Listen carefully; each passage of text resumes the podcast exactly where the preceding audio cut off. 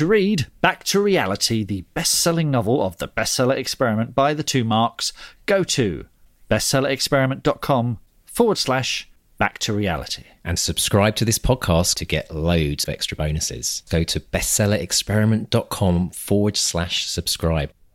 Let's run the show. And welcome to the Bestseller Experiment, where we continue to discover what makes a bestseller and inspire you to start, finish, and publish your book. I'm Mark Stay, and I'm flying solo this week. Mr. Desvaux is away on a, another one of his secret missions, um, but it's this is a really, really fun episode, so stay with me. But before we jump into this week's special guest, a big thank you to our sponsor, Pro Writing Aid, the official editing software of the Bestseller Experiment. Pro Writing Aid, so much more than just a grammar checker. It's a style editor, writing mentor, all in one package. It works with uh, Scrivener, Word, Google Docs, Chrome, Safari, Firefox, OpenOffice, and Outlook. It's designed for the smarter writer, which is all of you lovely people. So, as a listener of the Bestseller Experiment, you can get a whopping 20% off right now. So, pop over to prowritingaid.com forward slash bestseller for that chunky discount. And also, also, now we announced last week on the bestseller experiment, the BXP 2020 challenge, which is whereby we're asking people to join in with this challenge. This is going to give you your best writing year. If you've ever thought of writing a novel and just think that it's too much of a challenge, you want to write and finish that book, you want to create a writing habit. Join us on the BXP 2020 challenge. Uh, hashtag is BXP 2020. Pop over to bestsellerexperiment.com forward slash BXP 2020 to join in the challenge. We've got dozens of people joining us already. Basically, the idea is to write 200 words a day every day. And by the end of the year, you will have your novel. 2020 is going to be the year that it happens for you, folks.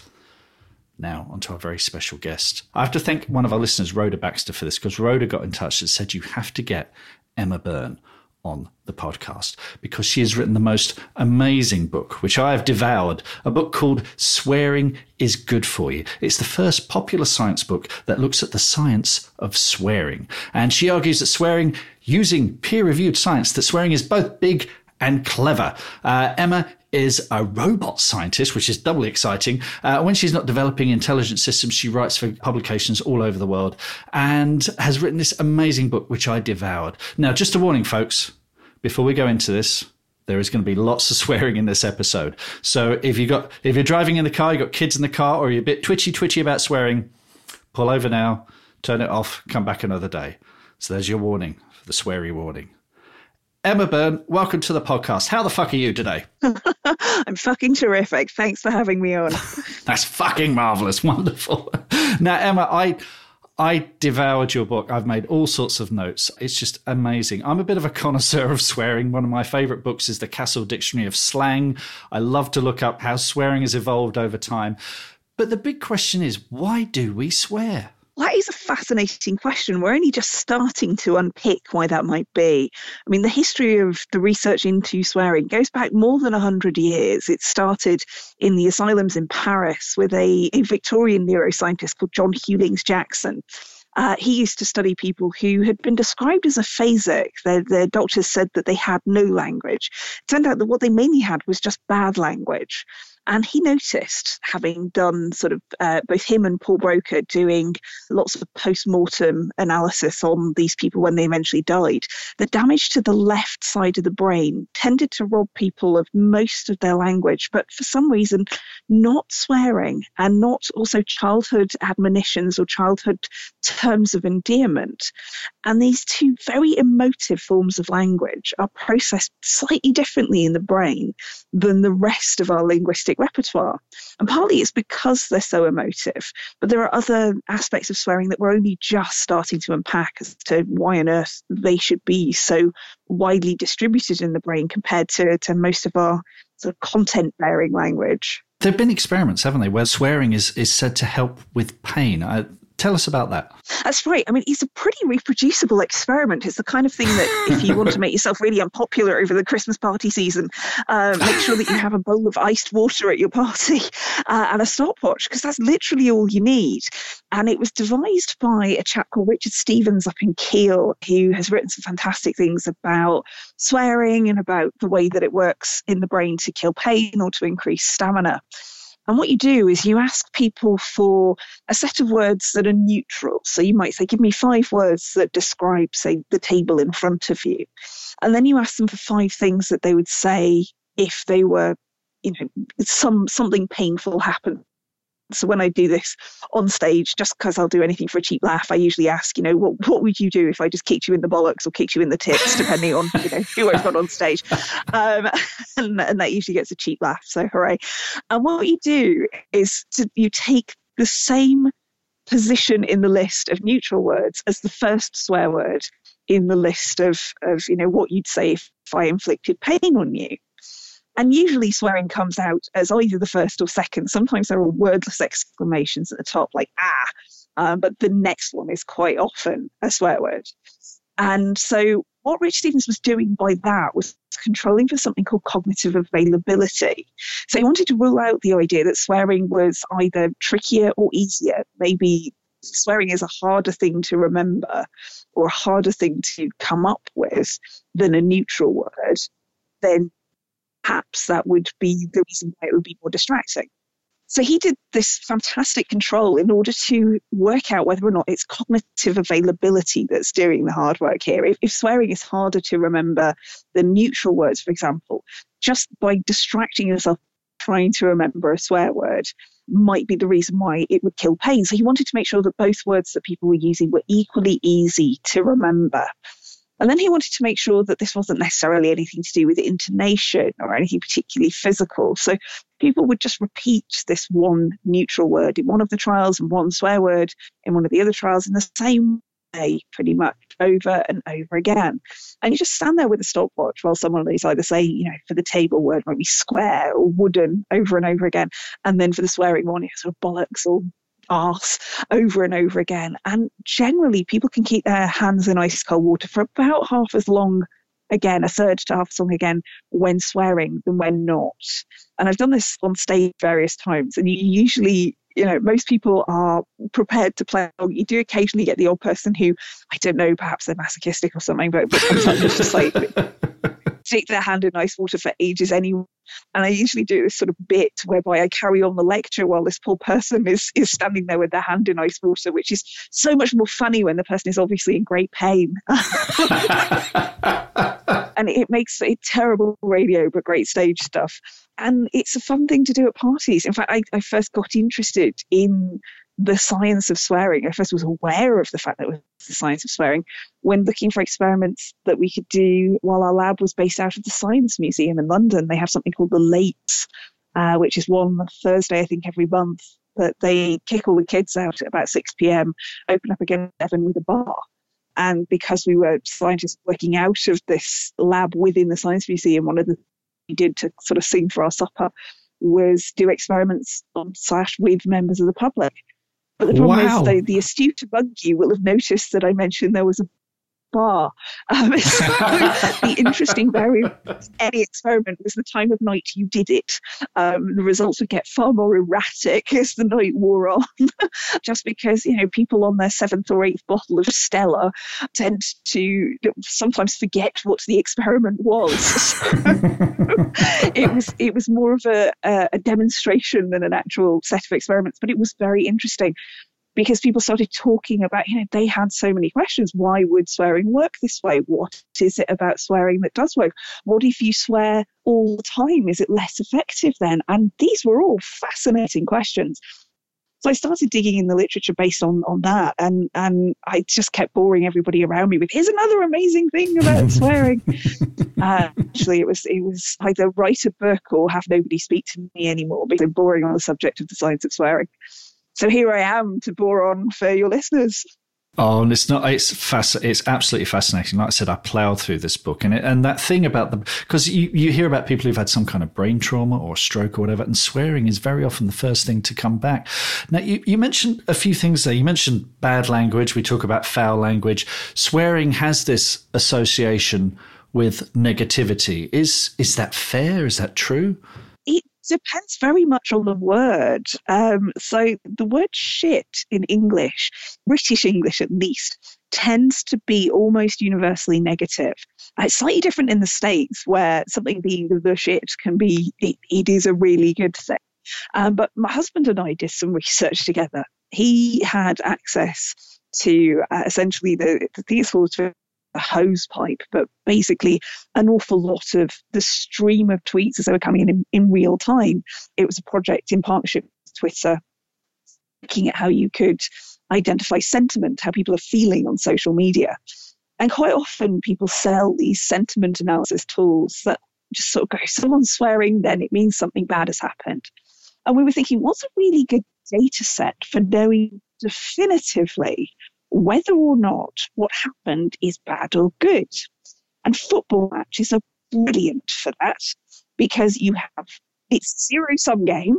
Uh, you have one team who, when a goal is scored, is jubilant, and the other team is dejected. So you have two sets of people as well that you can contrast at this exact same moment.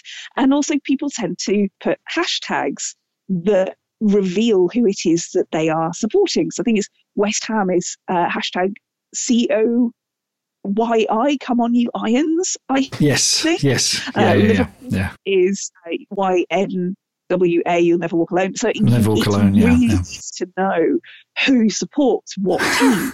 so we just went through going, all right, which which uh, Twitter accounts use the, these hashtags for these various Premiership uh, teams in particular, and then went to days of matches and pulled out all of these tweets and went, who is swearing and when? And we found that people swore whenever something exciting happened, whether their own team scored or whether they were scored against. And also when, you know, the things happen like somebody getting a card, you know, someone being sent, sent off, somebody being injured, these all cause an outpouring of usually the F word. However, when something bad happened, it was almost universally in those circumstances that you saw the S word. So we call this the phi sigma ratio because why not? You know, you've got to throw some Greek letters in there to make it look proper sciencey. But basically, this fuck shit ratio would tell you without having to watch the game which team was winning and which team was not. We Wow. then started to dig in and do something qualitative at, you know, what kinds of swearing were being used. And we found that actually, at least on Twitter, and I know from experience that this is not necessarily the case on the terraces. Terraces, that's how old I am. uh, In the stands, um, I, I was watching football before the Taylor Report because I'm old. Um, but back back in those days when, when one used to sit on a terrace, I know that you know quite often the abuse will be hurled at the opposite team or quite often at the referee. And during the time that I lived in France, some of the first swearing that I learned was uh, was basically how to chant at a referee to go and uh, go and have it. Of course, it's bizarre. It's like and, like and and this is the thing about swearing being so emotive. So there is no other French that I am as certain of as the phrase "ah bi enculé," which is referee go fuck yourself in French. Um, that's all by the by. What we did find was on Twitter, unusually, or at least we think unusually, football fans. I think were aware that they tended to be followed by and retweeted by people who followed the same team. And that instead of swearing about the other team or swearing at their players, you know, they're not venting at particular players either, you know, in the opposition, they're not venting at the referee. What they're doing is they're lamenting. A lot of the swearing is used to evoke sympathy or to express a kind of solidarity. There is something about British football fans that the phrase we know we are uh, just seems to sum up an awful lot of that kind of enjoyable misery that a lot of British football fans seem to enjoy. And we discovered that so much of the swearing, the vast majority of the swearing, was used either to try to be amusing or to try to elicit or express sympathy. The only time that someone was called a lot of very bad words was there was one particular player, I think it was a West Ham player, who carried out what could have been a career ending tackle on another player. And both the West Ham fans and the opposition fans said very, very rude things about that man. But it was both teams were united in their horror of this unsportsmanlike tackle. But for the rest of it, the swearing is very rarely used abusively. That's absolutely fascinating. Just for the listeners, the, the signal dipped in and out there. It's almost like the Skype is censoring us. But the, the phrase that you hear on, on, on the terraces, on the seats, is "We're shit and we know we are," which is um, it could almost be our national anthem, really, couldn't it? no, it is bizarre. This great that there is something about eating a slightly disappointing pie. Watching, I was the Huddersfield growing up. So it was like eating a disappointing pie, watching disappointing football in disappointing weather. I just I don't know what it is that makes this such a, a huge part of our national psyche. And maybe come up as like an Arsenal fan, I'd be I'd feel different. Um, but this is there is definitely something about swearing as sympathy, either an attempt to garner sympathy or to demonstrate sympathy. So certainly in the UK, and also some great research in the book from Australia and New Zealand that in the workplace, swearing as a sign of solidarity, particularly solidarity in adversity, is a big part of how swearing is used. It's used offensively uh, and aggressively as a far smaller proportion of all of the uses of swearing than, than you might expect. Mm, I can testify to that because I worked for a publisher, worked in a big open plan office, which is the bane of modern working life. And barely a day went by where it's usually either first thing in the morning or towards the end of the day when you're looking at your emails. And from over the, you know, over the screen, I'd hear one of my colleagues go, Oh, what the fuck? you know, it's just they, you know, they've read something and, you know, you'd all go in and, and that's, I mean, it's interesting. It's something like it brings me on to my next point, which is a, a, I'd like to talk about swearing in fiction and when to use it. But Mark Desvaux and I wrote this book, Back to Reality, and it's about a woman, modern woman, working in an office. She's in her 40s and she swears a lot. And we've had one or two people go, Oh, there's a lot of swearing in this book. But it was entirely based on my wife and the women that I work with, all in their kind of 40s, all, you know, professional, you know, doing, but they swear an awful lot. And it seems to me that we're more judgmental of women when they swear than we are of men. Is that is that right? Sadly, there is data to back that up. I mean, it's fairly old data now. It's from the, I think, very early 2000s, possibly even late 90s. And it's also from the US. But a very large survey was sent out with various swearing phrases in this survey, and people were asked to mark along a Likert scale, a five point scale of, you know, is it hugely offensive to not that offensive? And different people were told that some of these were said by women and others were said by men. For other people, the, the situation was reversed. So, so essentially, the whether or not you were told that a particular phrase was said by a man or a woman was was randomized. And what happened was that for all the swearing, it was rated consistently as more offensive when people were told that the speaker was a woman. Mm. And it's not just men that do this, women too rated them as more offensive.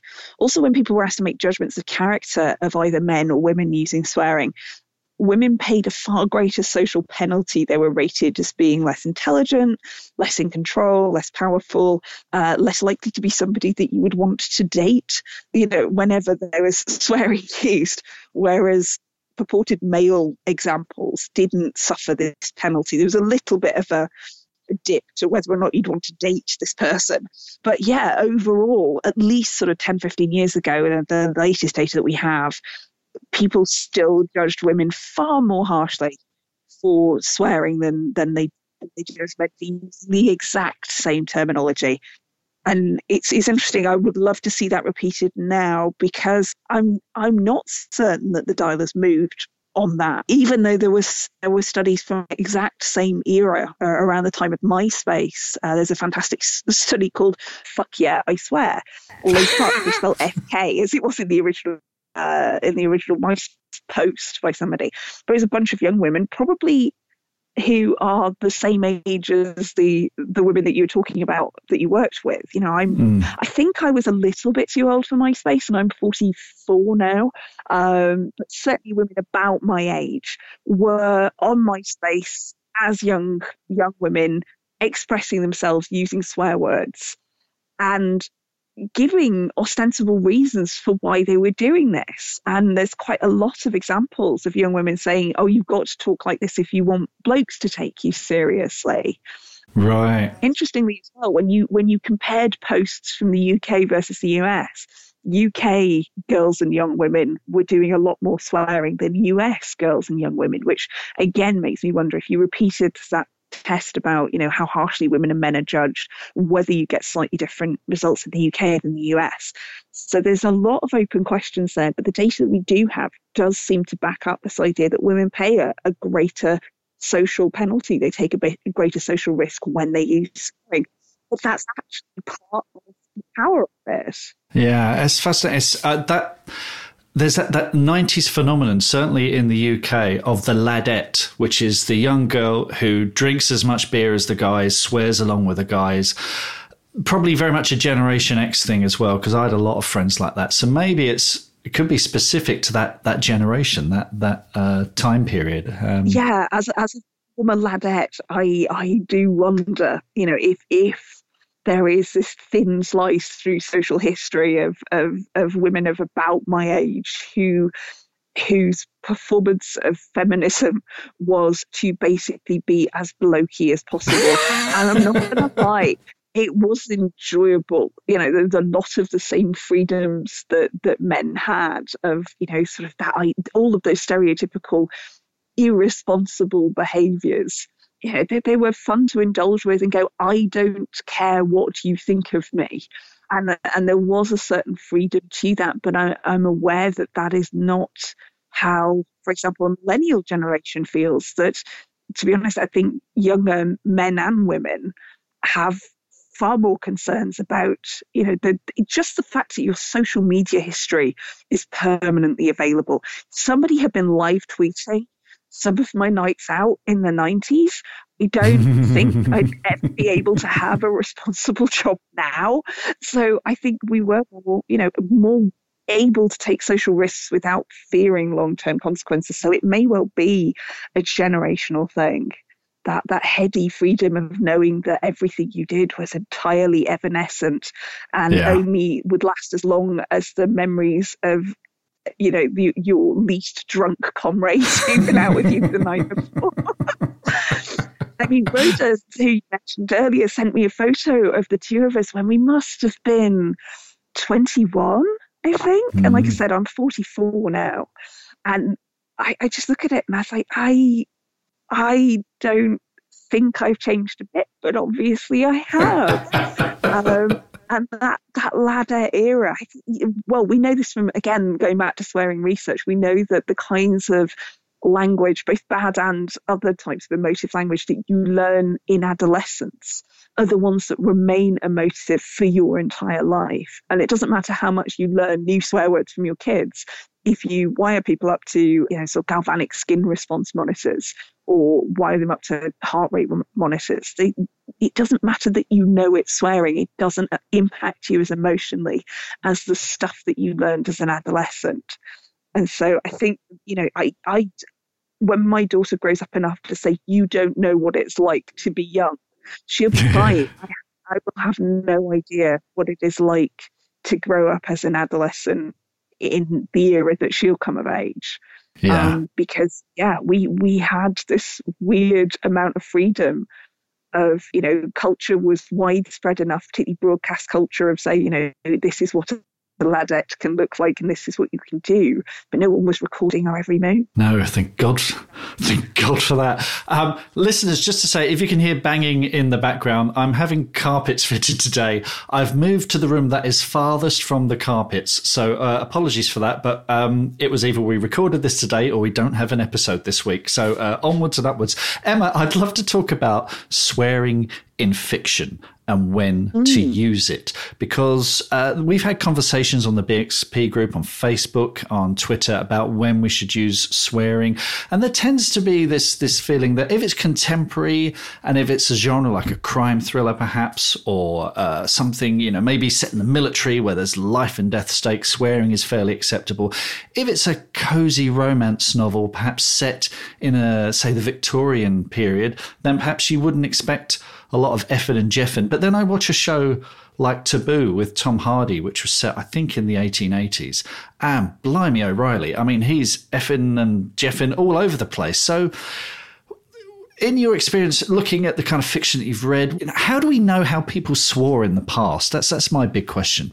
Yeah, and that is a tricky one because corpuses of how people spoke that hadn't gone through publication. You have to go to diaries, which tend to be very self reflective. So sometimes they're swearing in, in individual diaries, but it's not about conversation.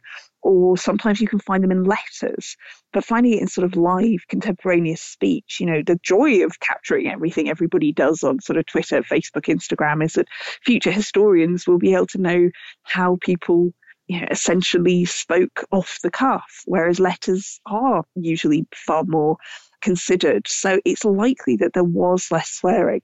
But you can turn to novelists who were extremely good observers of people around them. So I'm thinking particularly in Wuthering Heights by Emily Bronte. So Charlotte Bronte, writing as Currer wrote a foreword to that. And I will doubtless quote it incorrectly if I don't look it up.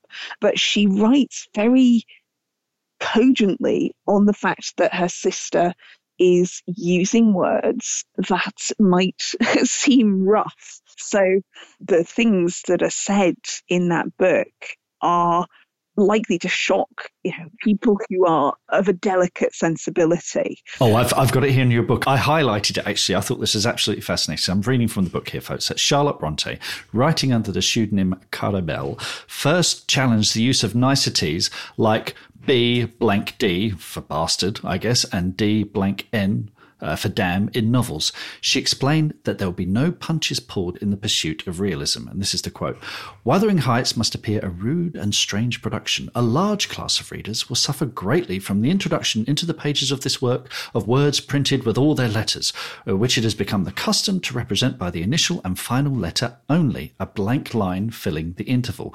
I may as well say at once that for this circumstance it is out of my power to apologize, deeming it myself a rational plan to write words words at full length.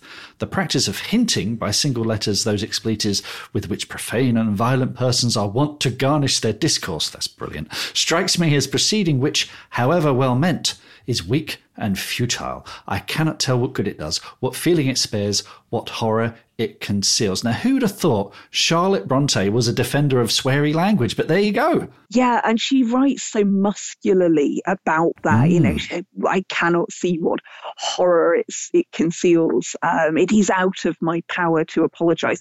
I mean, as women, we're kind of coached to be more apologetic. We're coached to be more indirect, but that preface is so direct.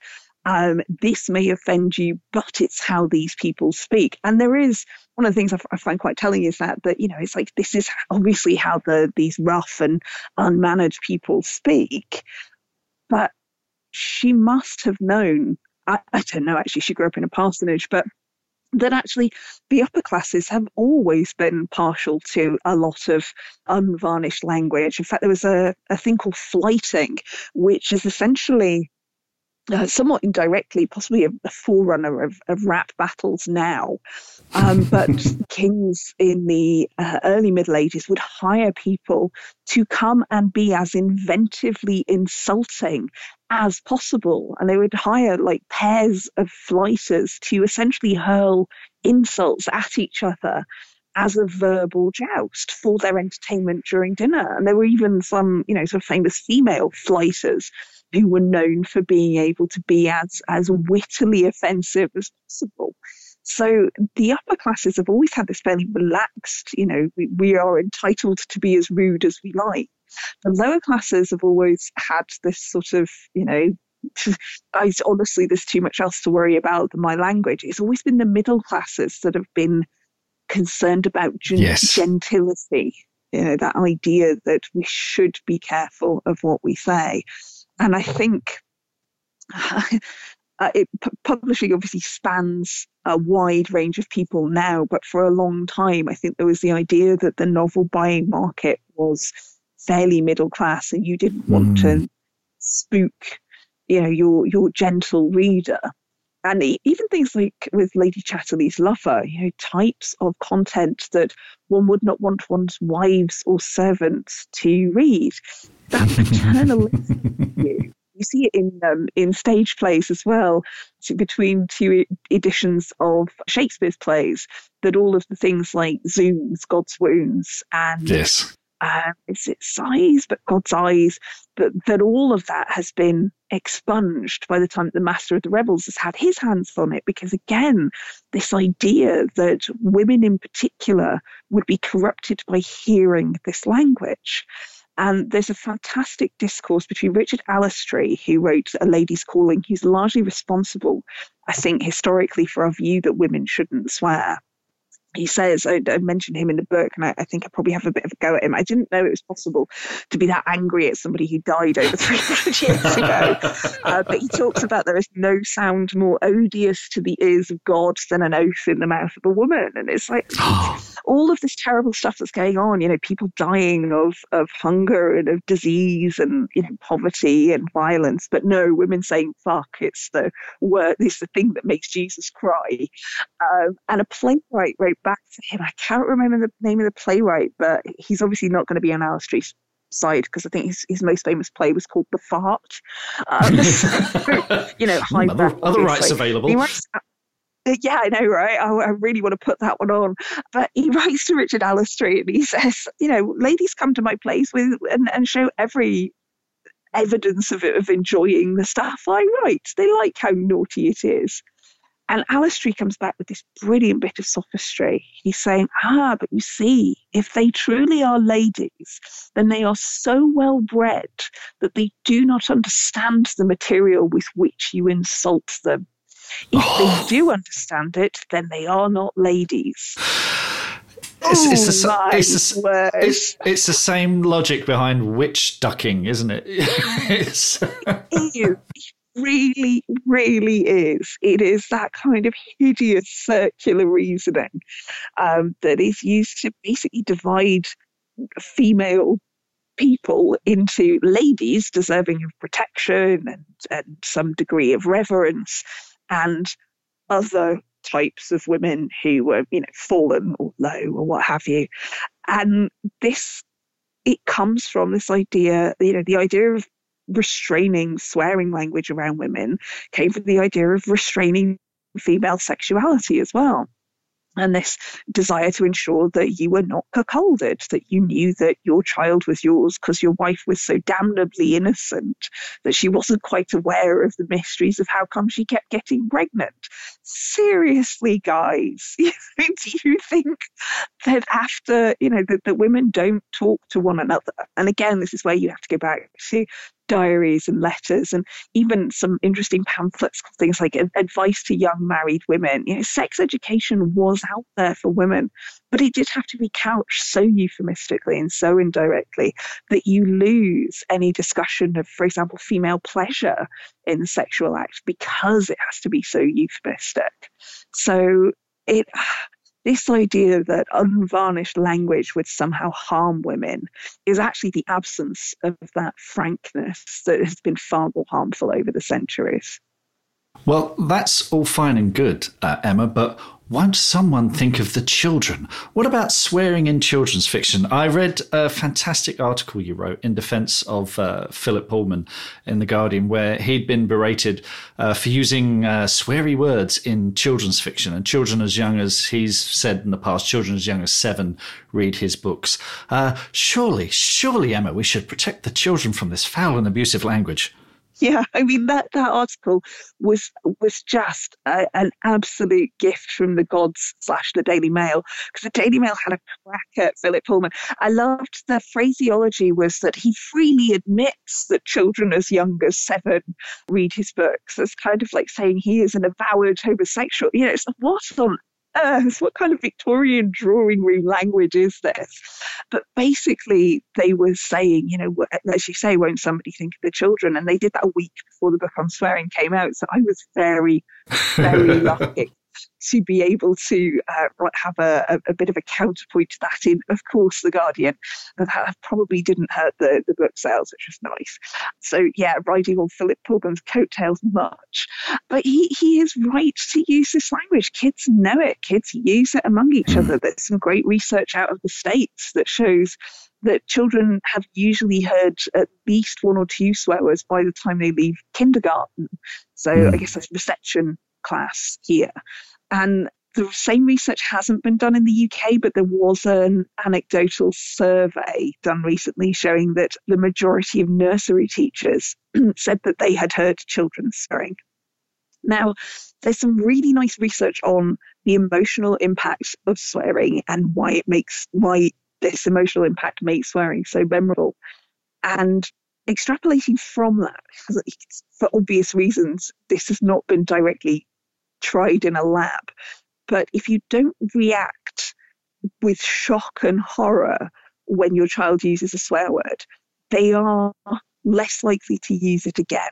Mm. So if hmm. you say, never say that word in front of me again, I will wash your mouth out with soap and water, they are most likely to go, wow, this is a really powerful word. And anyone with toddlers knows that a, a good old don't ever do that again is yeah. likely to result in them doing exactly that again, just to see if you're serious. So the only advice that I'd have is if you don't want your kid to use that word again, is to focus not on the word itself. Oh God, don't do that in nursery, you'll get mummy in trouble, which is obviously the first instinct because you don't want, you know, other parents going, Your little child taught my little child the word vulva. Oh God. um, uh, anyway, you don't want to, you, you know, you, the most of us don't want to have that conversation at the school gates or the nursery gates. So, you know, just basically say, hmm, it sounds like you're very frustrated or very angry. Are there other ways that you can? And it's so, so touchy feely. But that whole talking about the emotion that the child is feeling gets them to transfer their attention to the emotion, not the word.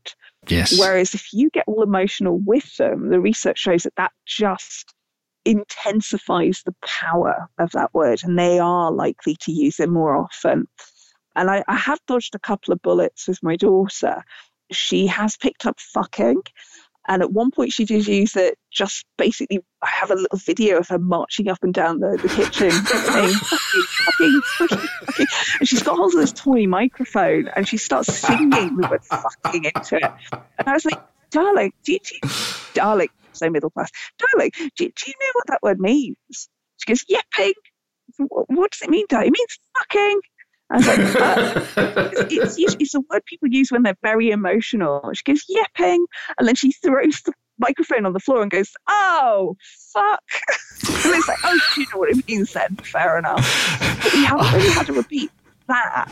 We, I think, right. largely because we didn't make a massive deal out of it. Whereas yeah. bum always makes us laugh. So both kids say bum a lot. Yeah, yeah, yeah. The other one my daughter did when we were on holiday is, you know, stuck her in a high chair and I was mildly proud because all these other t- children that are sort of tired and fractious, having meltdowns and hurling things on the floor because they want to get out of this high chair. She just turned around to me and went, Mummy, get me, I'm bored, get me out of this fucking high chair. and I was like, fair enough. Better than a tantrum. so, you know, I, I, was, I was, somebody once uh, asked me in a radio interview, do you, do you think you're too appallingly liberal to be a parent? I was like, to find too appalling but I think my attitude is obviously not going to be the same as everybody's. But the, the, best thing you can do is just not make a big deal out, of it. And if you yeah. don't want your kids to swear in public, make home be a much safer place for them to experiment yes. with words and work out the emotional power of them. Because exactly. otherwise, they will just leave from their friends. And again, that's the middle class is fretting. The middle class is ruin, ruining everything since the 1500s. Now, I've been swearing since I could speak, and that's not being flippant. I came from a working class family. My dad, if swearing was an Olympic sport, he would have he'd been the the the Mark Spitz of uh, of of meddling uh, of swearing. You know, I he tells a story. We were on the bus, and uh, I kept saying "cunt." I just kept saying it on a crowded bus, and he kept bouncing me on his knee, saying "Cam, can. So he managed to get out of that one. But I, I've been, I've been swearing since day one. I've had, I had my mouth uh, washed out with soap after I called my aunt a cunt as well.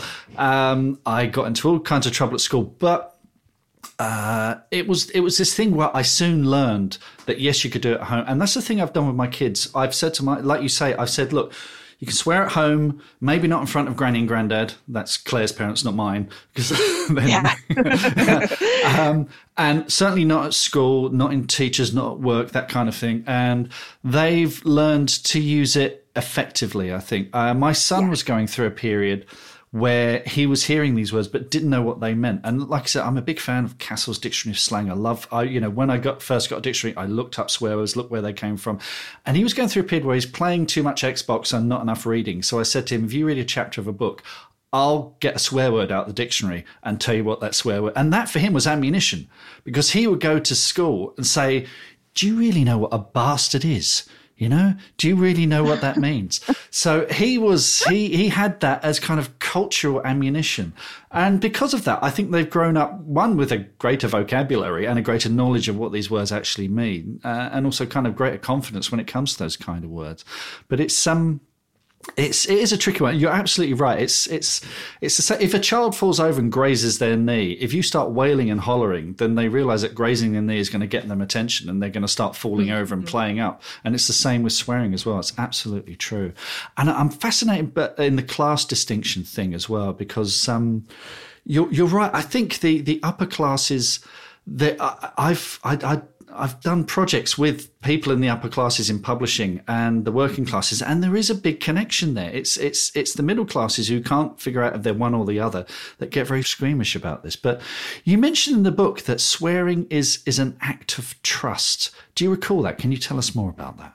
I do. So particularly the research on this has been done in the UK, Ireland, and Australia and New Zealand, and I think also South Africa. There's a lot of research on this which is you look at how people are using swearing and how close they have to be, how well they have to know each other before that swearing is used. And quite often, when you introduce new people and have them sort of mingle and ground break and, and get to know one another, the first swearing that is essayed is usually quite mild it's the kind of thing that's credibly defensible as you know being very much a joke or possibly even a mishearing like can't the cunt um, so that you have this kind of get out of jail free card in case you've pushed the boundary too far. But for every boundary that you successfully transgress in in making friends with someone you tend to then push it more and more and more until you reach a point that it's not reciprocated anymore the person who is least comfortable kind of play it's almost like a game of chicken the person who's least comfortable stops reciprocating first and then if if this person isn't another can't, uh, they will stop trying to be any more offensive than that. Um, and it's it's something called tone switching. We we all of us most of us anyway have the ability to be very flexible in tone switching to know you know which of our mates we can rip the piss out of which of our mates actually you know it's better to be just more straightforwardly supportive of. So this trust exercise this idea that as you're getting as you're sussing someone out swearing tends to ramp itself up or you tend to ramp it up and to reciprocate. It's almost like there's a turn taking of oh you've said an outrageous thing and then the conversation will go on a bit and i'll go oh god have i said a bad thing? And then the other person will say something that is equally or slightly more outrageous. It's almost like bids in poker as well. And at some people they stop raising you they just see you and you go okay that's the level of jokiness it's called jocular abuse in the in the literature. Uh, but that's the level of jocular abuse or banter that we are comfortable with in this particular group and it's you know when you these linguists that sit there and and even things like annotate how long pauses are or have classifications of you know sort of 100 different types of laughter from nervous to defensive to wholehearted. And looking at how swearing is received that sometimes people do make errors and they usually only make those in the first few hours or even minutes of knowing people and after that, we tend to get a really good idea of what the level of offensiveness is that that person is comfortable with. Sometimes we can be led astray by this is another really interesting thing from the research is that if you put an extra person in the room like a particularly a researcher and particularly a researcher with clipboards these same people tend to be far more circumspect mm. and will hmm. rate the other person as being you know probably a little bit more prudish than that person would themselves would rate themselves. But as soon as you just leave two people in the room alone together without a third party, people tend to take more risks sooner in terms of you know jocular abuse, and it tends to happen more in same-sex partners, same sex dyads. So women will be likely to say rude things to other women, men likely to say rude things to other men. But when you put a man and a woman in the room together, the level of jocular abuse tends to stay quite low. So there's all this stuff about social power dynamics. But a lot of it is to do with can I say this and not have this person either punch me in the face or report me to HR? It's, it's yeah. that level of risk taking. And it's sort of saying, I trust you enough to believe that you trust me enough to know that I'm not doing this to be awful. Yeah. And there are, yeah. of course, those people who are doing it to be awful and then go, ha ha, lol, just kidding when they're called out for it. But we can tell the difference. You know, as humans, you're very clear on people's intentions, the pragmatics of what people say. You know, that that is very easily judged. Uh, you give recordings of the same, the exact same phrase, but said you know, in one sense, you know, jokingly and in another sense, cruelly, and without any other cue, just from tone of voice, people can tell if the exact same phrase was meant, you know, as a sarcastic or ironic or hurtful put down versus, you know, a genuine, uh, just things like recording the phrase way to go. It's like, you know, you mm. can tell if someone is saying, way to go, well done, you did that, versus way to go, you mm, way to go, yeah. way to go. And and and and people will analyze what that is, you know, record fifty different people saying way to go, you know, effusively and sarcastically, and they go, aha, what seems to be the case is that it's slightly slower in the sarcastic thing, and the intonation doesn't rise, and oh my God, that is some painstaking research to find out what it is about sarcasm that sounds so fucking sarcastic. So well done for spending all that time on that. nice one. But it, it, it is fascinating. It is really fascinating because somehow our brains make sense of this. Yeah, yeah, yeah, yeah. And it's it's it's so easy to be misconstrued, and it's interesting because we, uh, Mark and I we did an episode with Sarah Pinborough quite early on. It was like episode 18 or something. And Sarah's terrific. She's great fun, but she's very sweary. Very, very sweary. She's of that sort of ladette generation.